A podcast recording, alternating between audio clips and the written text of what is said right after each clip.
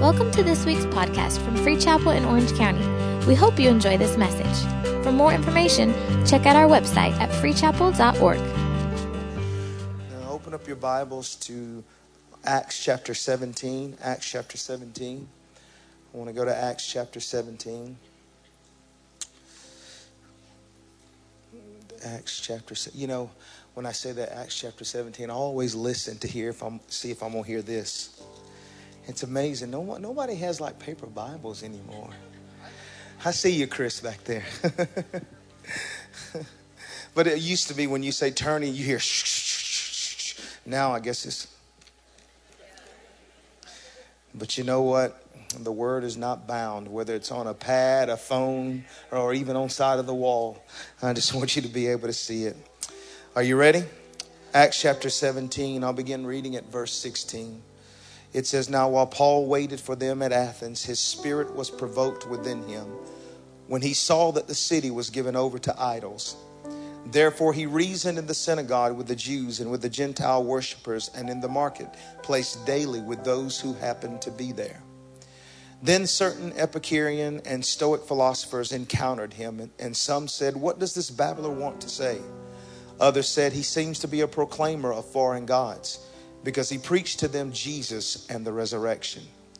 And they took him and brought him into Mars Hill, saying, May we know what this new doctrine is of which you speak. For you are bringing some strange things to our ears. Therefore, we want to know what these things mean. For all the, the Athenians and the foreigners who were there spent their time in nothing else but either to tell or to hear something new. Then Paul stood in the midst of Mars Hill and he said, Men of Athens, I perceive that in all these things you are very religious, he said. And for as I was passing through and considering the objects of your worship, I even found an altar with this inscription To the unknown God. Therefore, the one whom you worship without knowing, him I proclaim to you.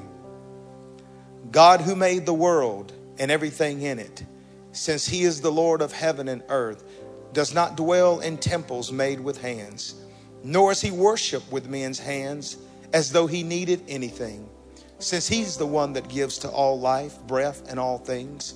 And he has made from one blood every nation of men to dwell on the face of the earth and has determined their pre appointed times and the boundaries of their dwellings so that they should seek the Lord in hope that they might in hope that they might grope for him and find him though he is not far from from one of us. Verse 28 for in him we live and move and have our being as also some of your own poets have said for we are also his offspring. I know i read a lot but verse 28 says this For in him, notice that, in him we live and move and have our being. I want to talk to you for a few moments on this subject, or title if you're taking notes. I want to call it Having a Revelation of Your Location. Having a revelation of your location in this particular text, the, the Apostle Paul in, in, chapter 17, prior to him here, as we pick up in verse 16, he's actually in Athens. But prior to this moment, he had two other stops um, to hear.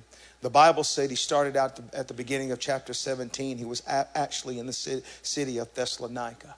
And the scripture said that it was there that Paul was in the synagogues preaching the gospels, and many the scripture said were being converted as he taught on, on, taught the gospel and preached Jesus to them.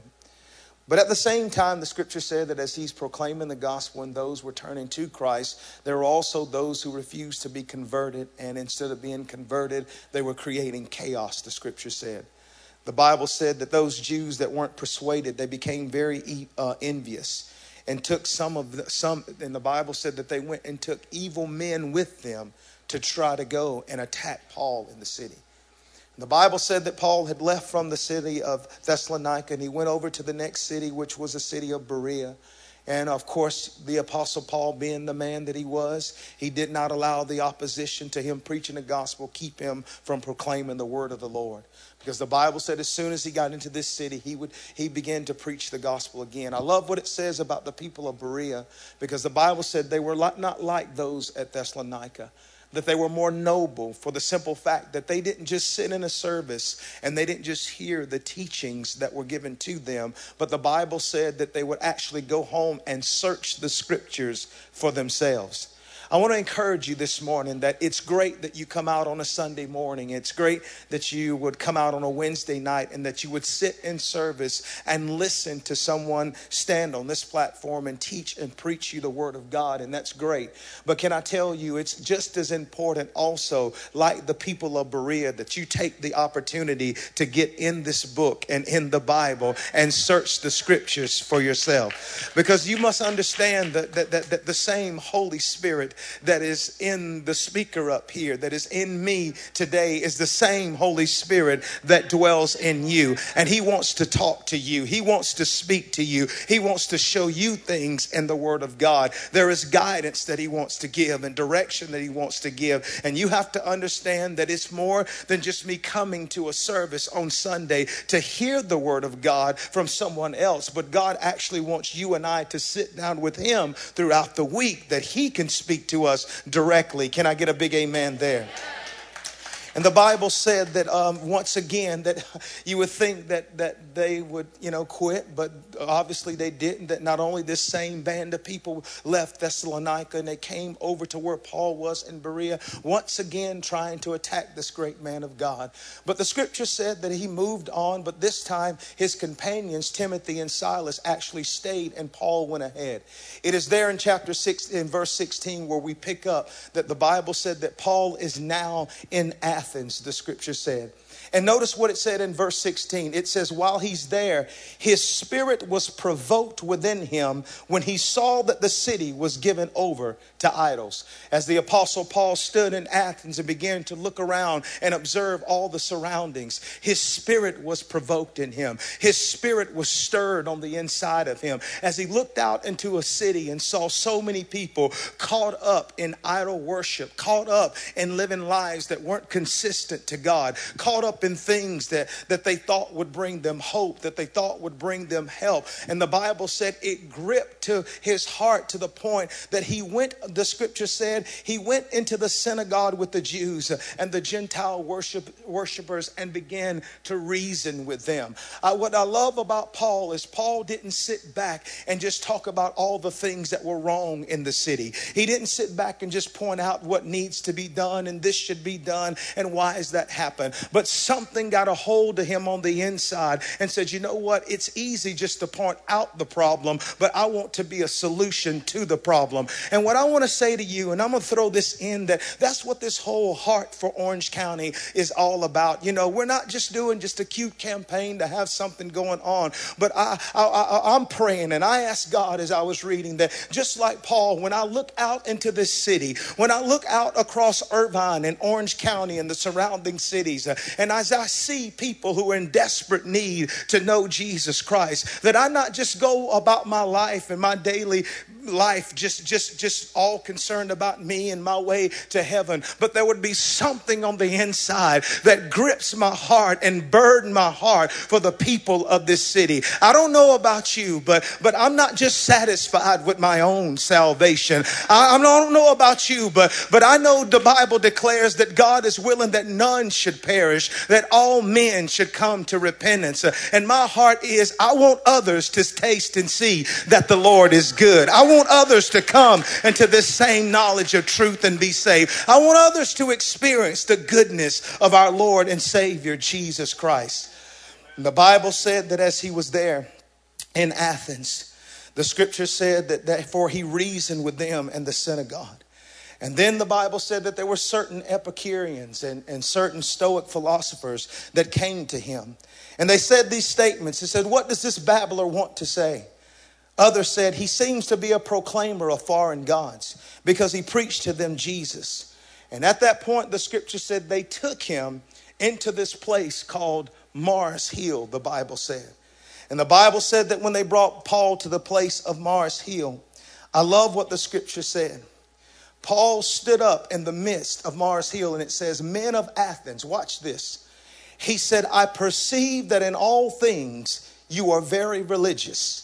For as I was passing through and considering the objects of your worship, when they gave Paul this opportunity to stand up, he said, I perceive that you are very religious. You are religious people. As I looked around and I noticed the objects of your worship, Paul was somewhat giving them a compliment for the simple fact that he marveled at their dedication to these idol worships, uh, to these idols. He marveled at their marveled at their commitment and consistency to just go through religious acts of worship to these objects and these things that ultimately was not producing any true value or significance in their life. He said, I marvel at, at your commitment to just religion. But notice Paul throws in this word word he called it, he said, the object of your worship. How many of you know that true worship is not about an object, it's about a person? When true worship is expressed, it's not about an object, it's about a person. We don't worship in it, we don't worship a thing, we worship a living, thriving, true, and holy God. Which Paul points out to the fact right here that we must understand there's a huge difference between religion and relationship. He said, I perceive that you're very religious. You have this routine thing going on in your life. And we must understand and we must never make the mistake of, of, of, of thinking that religion can substitute for relationship. Listen, it's more than just, I want to say this. I'm glad that you come to church on Sunday and I'm glad that you participate. But being a follower of Christ, I got to be careful about saying even Christian these days because I'm finding out that everybody's a Christian. Everybody is saved today. But I want to say a believer and a true follower of Christ. It's more than just coming to church on Sunday.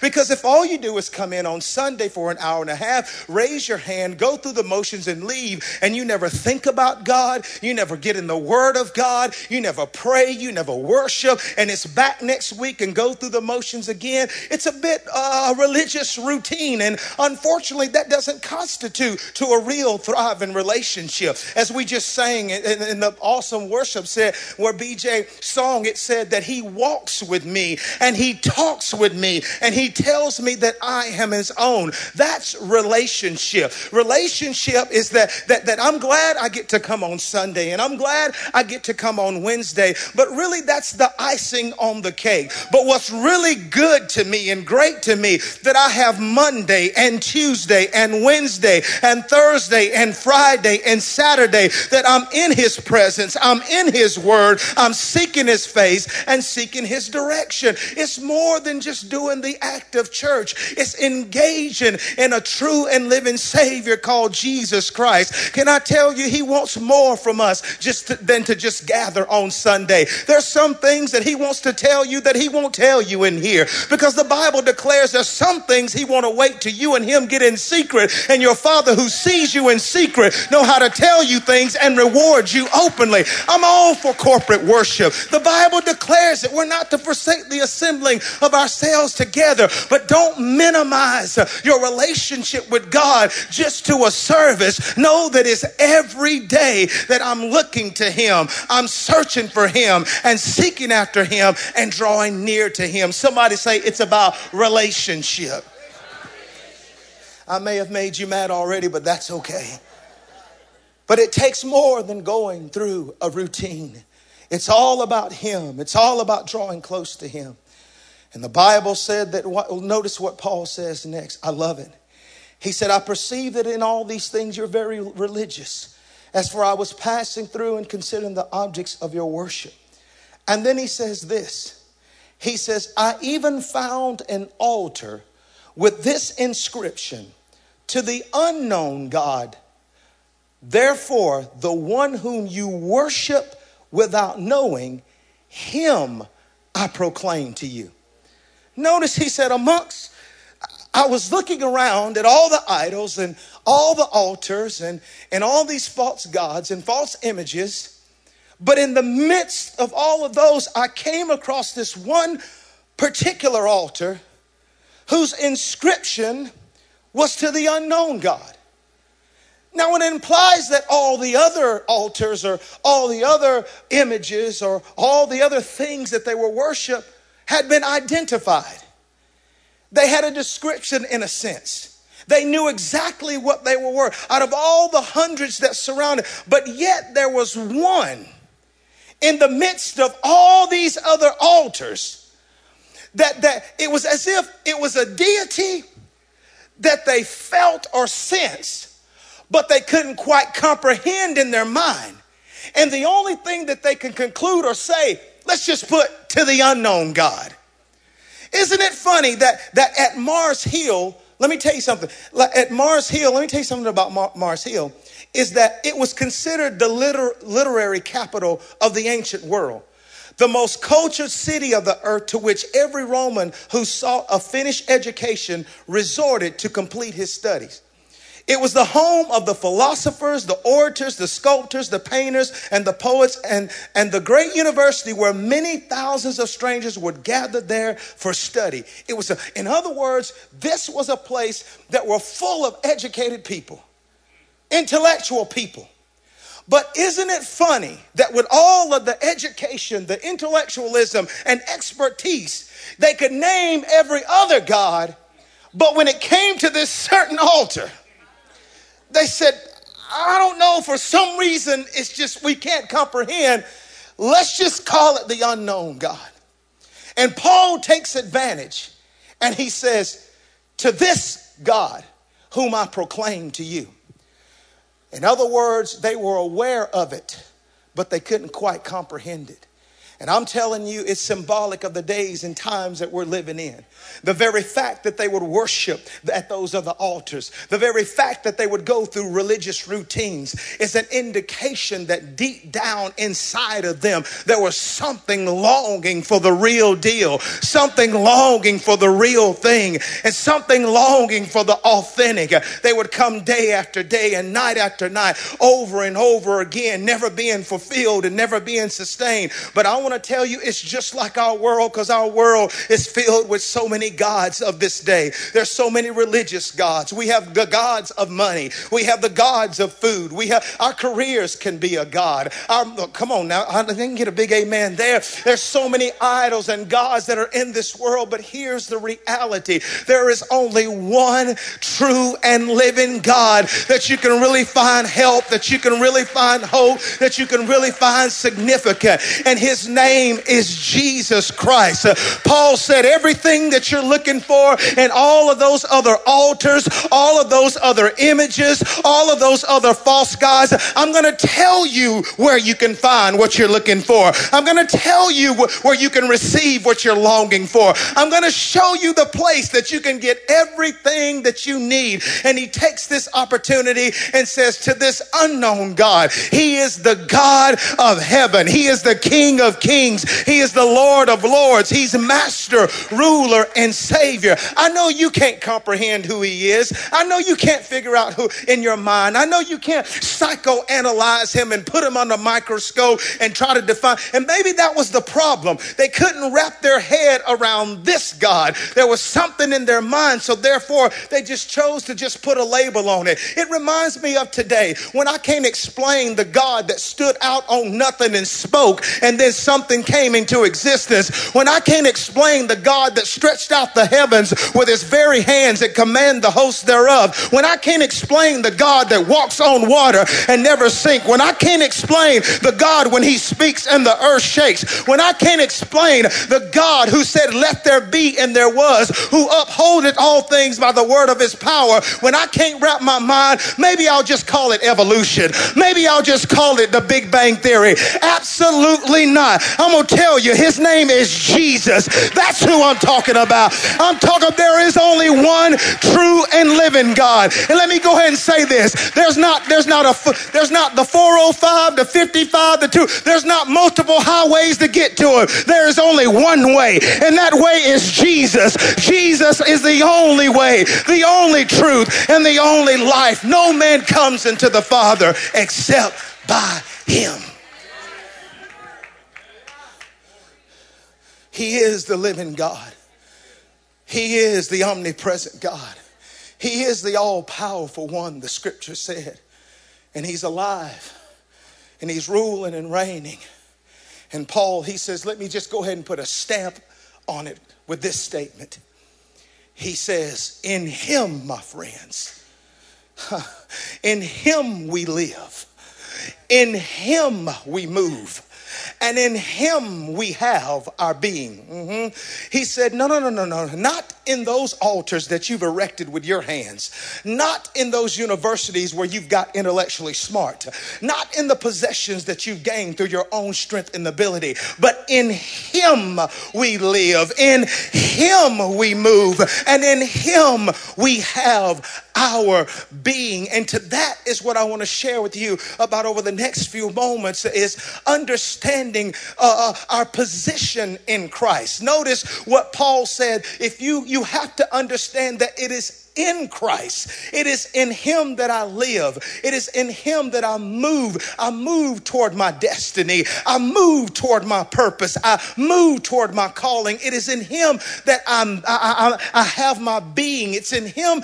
that I become or be everything that God has created or called me to be. I'll never be able to do it outside of a relationship with Him. I'll never be able to obtain it outside a relationship with Him. The scripture is boldly declaring that it's in Christ that we find true life. It's in Christ that it's life and life more abundantly. It's in Jesus that we find everything that we need. The Bible declares that in him was the fullness of the Godhead bodily. Do you understand what that means?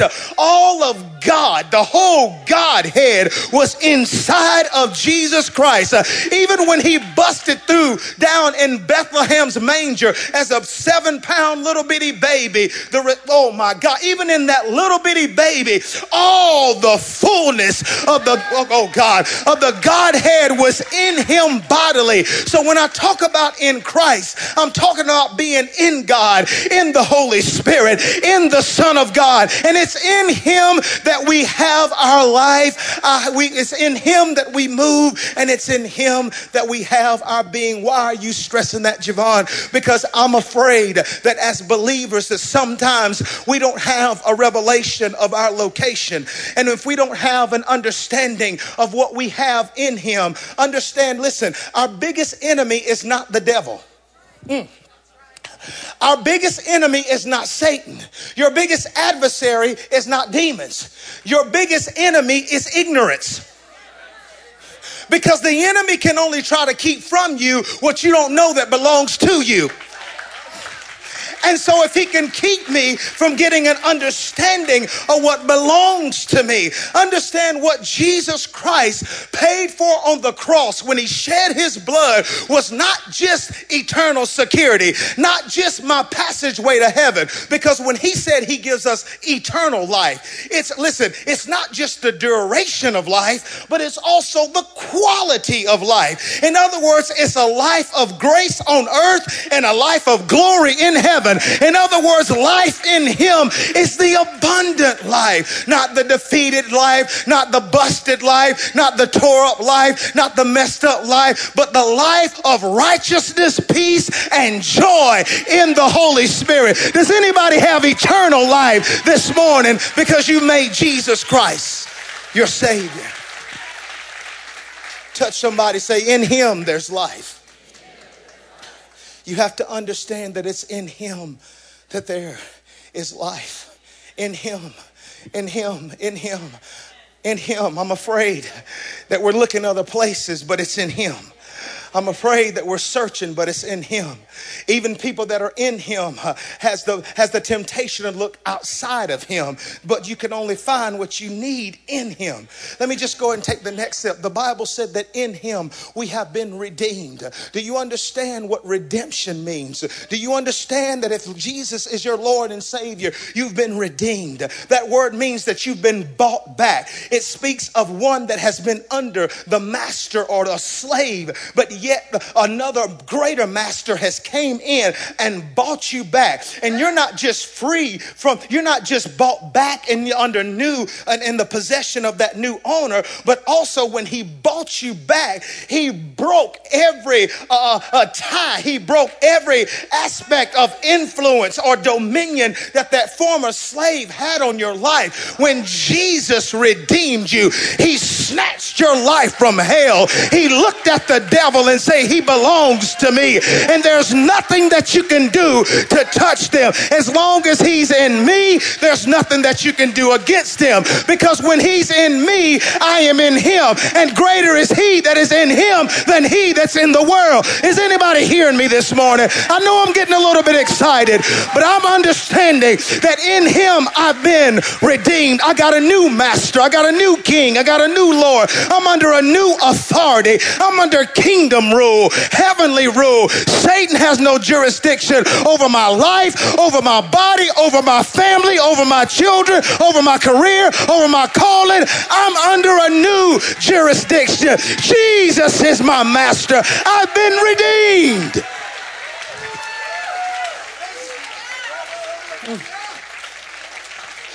See, the thing about redemption, what I love is when you've been redeemed, you got to understand it. When He came, I got some friends, Shannon and I, we have some friends, and they have a business. And what they do is they go, they go to different places and, and even sometimes on Craigslist, and they buy furniture. And, and, and sometimes they'll go to a place and, and you know they're not looking for they'll go to where the you know they have a sign that says sold as is you know sometimes it's in the clearance section or whatever but they'll have a sign sold as is in other words there's not a warranty on it or anything. We're not going to guarantee it. So the way that you found it is the way that you got to buy it. And you have to be settled with the condition that it's in when you buy it. Because once you buy it it belongs to you. It no longer belongs to us. And sometimes on those, you know, sale as is, there's cracks in the in the material in the furniture. There, there's maybe a knob that's missing, maybe a leg that's gone or something. But but our friends, they, they, they don't they understand what they're dealing with. If they wanted the new furniture, they would have went to the new section. But see, they look, mm-hmm, they look for the deals. They look for the stuff that's as is. Because see, when they find it, they're not looking at the cracks that it currently has. They're not looking at it and what it don't have. What they're doing is looking through it and saying what, seeing what it's going to become when we get it home. Because what they do is they'll buy it, they'll take it, they'll strip it down, they'll sand it down, they'll repaint it and refinish it. And it'll look nothing like it did when they first got it. But now that they're the new owners and they put their hands on it and they've worked on it and they've got it looking like they want it to look, not only is it in better condition, it has greater value. Mm-hmm. What am I trying to tell you? this morning. When Jesus Christ came to redeem me and you, He came and got us as is. He came and redeemed you as you were, as you were in the club, as you were when you were about to lose your mind, as you were as an addict, as you were as an alcoholic, as you were as a destitute, as you were as a prostitute, as you were abuser. He looked at you and says, I know she's got some scratches. I know he's got some broken places. I know he's losing his, his mind, but my blood wants to purchase him as is. I'll take her, I'll take him, I'll take them because when I put my hand on them, when I put my blood on them, when I put my spirit on them, they'll be better than they ever were. You've been redeemed in him. Give God a shout of praise for redemption. Oh. He didn't wait till I got it right. He didn't wait till I had it made in the shade. But right where I am, He bought me as is. Mm. I wish you would shout, I'm redeemed in Him. Not only am I redeemed in Him, in Him I'm redeemed, but also in Him I'm righteous. I said, I'm righteous. I am the righteousness of God in Christ Jesus. Boy, do we need to grab a hold to this. I'm afraid so many people don't understand righteousness. See, you have to understand that the moment that we surrender our life to Jesus Christ, in that moment, as I confess Him as Lord, as I surrender and ask Him to come into my life, I'm not becoming righteous. In that moment, I am righteous. The Bible said, He that knew no sin became sin that we might become the righteousness of God. In other words, He became what we were so that He can give us what He had. Okay, anyway. So I became you and took it from you so I could give you what I had. I took your mess and gave you my blessing. Huh. I took your hurt and gave you my healing. That's what Isaiah 53 is all about. He was wounded for your transgressions. He was bruised for your iniquities. He carried a chastisement for your peace. And by the stripes, you are healed. He said it was all for you. I did it all for you. I am the righteousness of God. Watch this. So what does that mean? Because the problem is this Righteousness is a gift. We have received the gift of righteousness. Therefore, I don't work for a gift. I receive gifts. If you work for it, it's not a gift, it's something that you bought. And it was a, a dependent upon your efforts. But righteousness is a gift I receive. So if I received it, I don't have to work to keep it. What am I trying to get you to see? And I'm, I'm going to bring it around while this is an issue. Because I'm about to, I'm not, but the Holy Spirit is about to break some condemnation off some folk this morning. Because you're going to get a revelation of your location because you've been beating yourself up. You've been putting yourself down. You've been looking in the mirror disgusted because for some reason you feel like you just can't get it together because you made a one mistake this week. But we have confused righteousness with behavior. Righteousness has to do with my position in God. My behavior affects my fellowship with God. In other words, if I mess up, if I sin, now let me step over here. I'm gonna come right back there because I know you. I gotta put a disclaimer. I'm not giving you an excuse to go out here and live loose.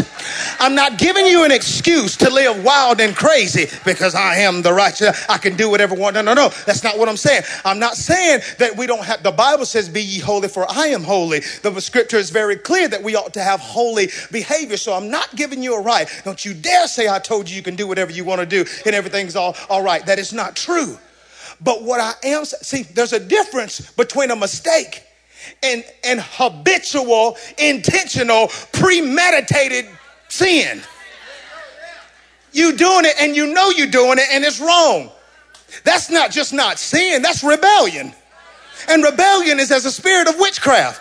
Oh, I can't get all in that. I don't have time. But if I make a mistake, some of you about to get free. You have to understand if I make a mistake, what sin does it, it, it causes friction, it causes a barrier in my fellowship. But it's not taking me out of my position. But the reason why that's important is my fellowship with the Holy Spirit. It's my fellowship with Jesus. It's only through them that I can be holy. It's only through them that I am, am empowered to live a holy life and a righteous life. So sin will keep me from the very source that I need to live victoriously. That's why it's an issue. But listen, if you mess up, and you make a mistake, you don't have to, if you do it tonight, not giving you permission, but if you do it tonight, you don't have to wait all the way till next Sunday at the 11 o'clock service, hoping we'll give an altar call at the beginning of the service so you can come back down and get saved all over again and get your life right. No, you don't. Why would you allow yourself to go through a whole week of beating? Because I promise you, The accuser of brethren will remind you every day this week you did this, you did this, you did this, you did this, you did this, you did this. Mm-hmm. Thought you were saved, thought you were living for Jesus. Uh, what kind of woman of God are you? Yeah, you taught last week, but look at you talking out the side of your neck this way. You had your hands up uh, in church Sunday, but look at you now. Look at you, look at you, look, look at you, using all them adjectives of uh, addressing that person that cut you off on the 405. Praising God yesterday, using extra adjectives on Monday. But anyway, look at you. He will remind you of every little thing that you do, and you won't sleep at night, and you'll be up. Oh God, why, why, why?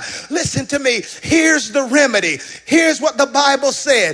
If, oh God, if you confess your sin, He is faithful and just to forgive you your sin and cleanse you from all unrighteousness. And guess what? I don't have to wait till I get to Free Chapel to do that. I don't have to wait till I pull in the parking lot to do that. I can do it in the shower. I can do it in the bathroom. I can do it on the 405. I can shut the door to my office at work and say, Lord, forgive me for just cussing out my boss, but he get on my nerve. Just you get anywhere that you need to. Cause you know why? Because you have access to God through Christ Jesus. And he said, therefore, come boldly to my throne of grace that you might obtain mercy and find help in the time of need. Some of you are beating yourself up because you made a mistake, beating yourself up because you dropped the ball. And not only that, you allow putting the bat in the enemy's hand to wear you out. I came to remind you of a revelation of your location. You're the righteousness of God. Get that stuff under the blood and remind the devil, I'm not, listen, I'm not going in on my own anyway. It was never about me, devil, when anyway. It was nothing I did from the beginning to even allow me to be in a relationship with Jesus Christ anyway. I want to remind you, old silly sucker, that it never was about me. It was always about the cross. It was always about the blood. It was always about Jesus. And it's only because of Jesus that I can come to the Father because he don't see me through the things that I've done, but he sees me through the blood that his son shed. Oh.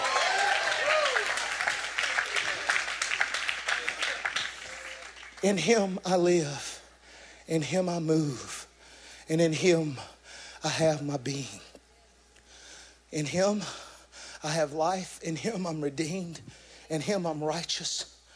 And the Bible says this in him I am complete. Huh. Let me give you the scripture. Somebody say, I'm complete in him. I'm complete in him. Colossians 2:10, and you are complete in him, who is the head of all principality and power. Hear me, you are complete in him. The word complete means this it means having all the necessary parts or elements, lacking nothing, whole, entire, and full. Now, if I'm complete in Him, I must be incomplete outside of Him. And the problem is sometimes as believers, we are in Him, but we're still looking outside of Him, trying to get outside of Him what you can only get inside of Him. Looking to other relationships, trying to get what you can only get out of a relationship with God.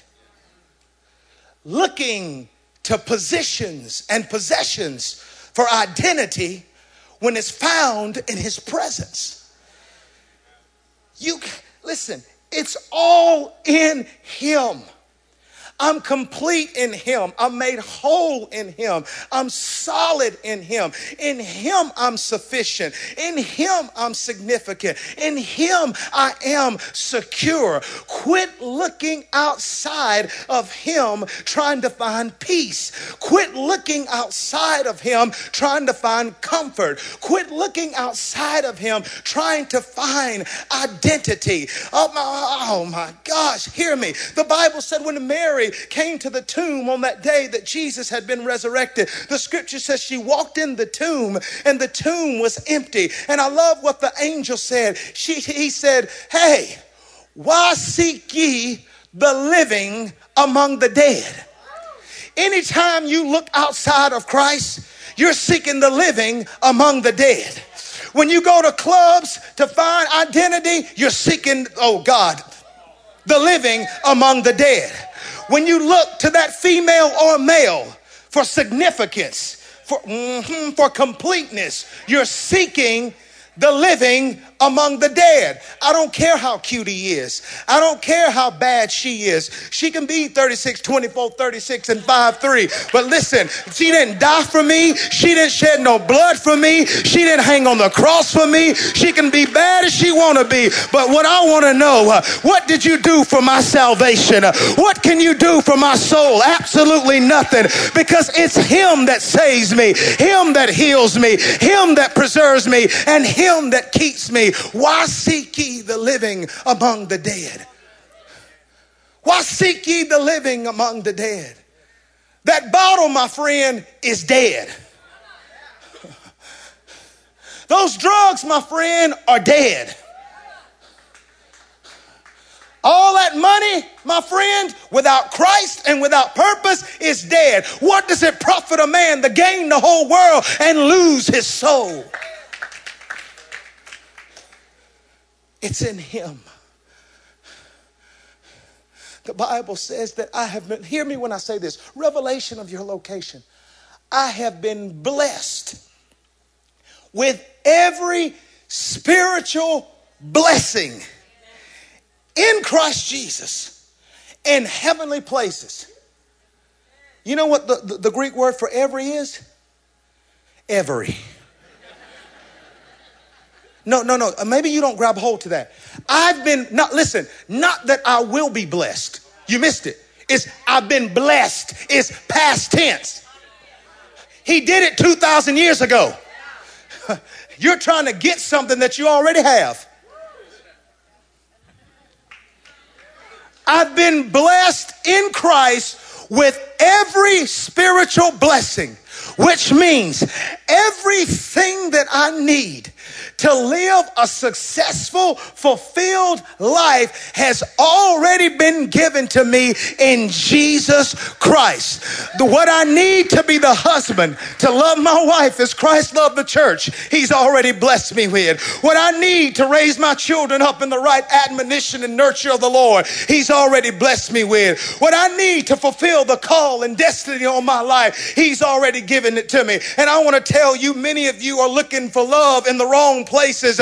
You're looking for provision in the wrong places. I want to declare to you in Christ Jesus, everything that you're looking for is in Him. Turn your eyes to Jesus. Focus on Jesus. He'll give you the direction. He'll give you the guidance. Some people saying, I just don't know what I'll do. I guess I'll just pray. Well, yeah, that might be a good thing. I don't know. What do you mean you don't know what to do? If you're in a, if you are a believer, that should never come out of your mouth. I don't know what to do. I'm telling you what to do. I'm telling you to turn your eyes to Jesus because when you get a revelation of your location in Him, you see things different. You see challenges different. You see adversities different. Uh, you look at challenges and say, it may not feel good, it may not be tough, but none of these things are going to move me. You look at adversities and declare, I'm more than a conqueror through Him that loves me. You look at the things the enemy throws against you and you say that I'm an overcomer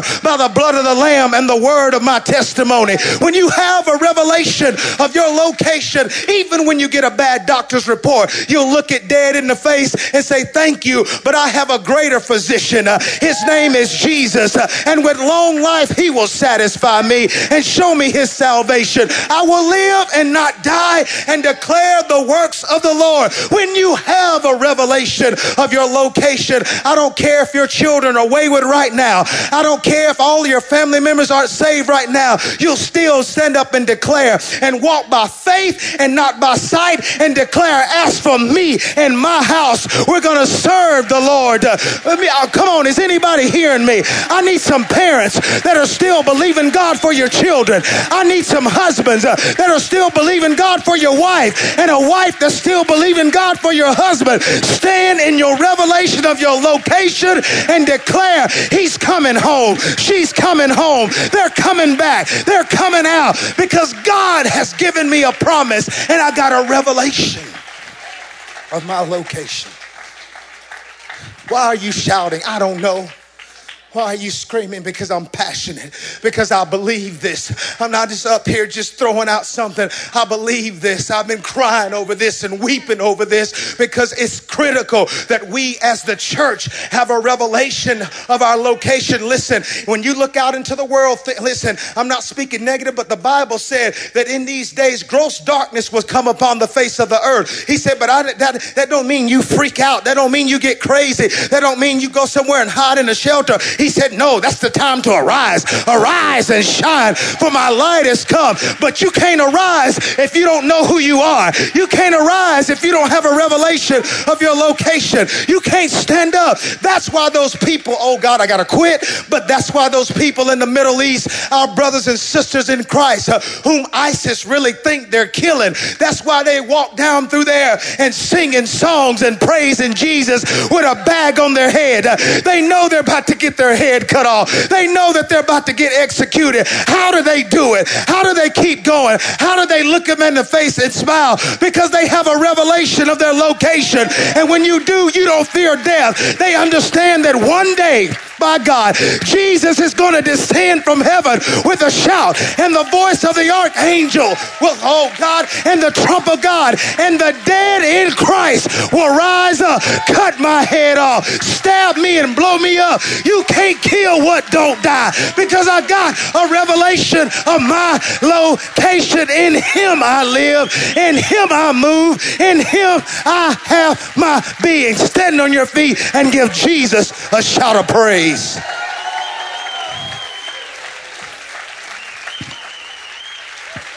I'm done.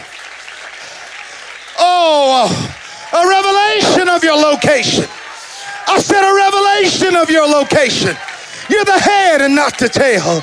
You're above only and not beneath. You're blessed and highly favored. Quit talking negative. Quit talking defeat. Quit talking like you're not a king's kid. Quit talking like you're not royalty. Quit talking like you're broke. No, you've got every spiritual blessing in Christ Jesus. Pull it down through praise right now. Pull it down through worship right now. Pull it down through prayer. I dare you. I dare you to say, Thy kingdom come. Thy will be done to my family. Thy will be done to my business. Thy will be done to my career. Thy will be done to my children. Come on, do it now. Don't look at me. Do it. Do it. Come on. It's in heavenly places, but we pull it down through worship. We pull it down through praise. We pull it down through prayer and faith. Come on, declare it right now. Thy kingdom come. Thy kingdom come. Thy kingdom come. I proclaim the blessings of the Lord. I grab a hold by faith the promises of God. Because all the promises of God are in him. Yes and amen. Christ is the fulfillment and the fulfiller of all the promises of God. I bless you, Lord. I praise you. Come on, worship him right now. Come on, just thank him. Thank him that you're in a blessed place. Thank him. You're in a favored place. I'm not talking about what it looks like with your eyes. I'm talking about your spiritual position right now. That's what you got to see. Look not at the things which are seen, for the things which are seen are temporarily, and the things which are unseen are eternal. Oh, I praise you, Jesus. I praise you, Jesus. Give me a revelation of my location. You're a good, good father. You're a good, good father. You're a good, good father. And he knows how to give good gifts to his children. He already had you taken care of before you came into this world. He already had provisions before you ever came in this world. The Bible said we were chosen in Him before the foundations of this world. He already had you taken care of. Not just you, but your family and your children. I pray. Thank you for listening to this week's podcast. We hope you are blessed.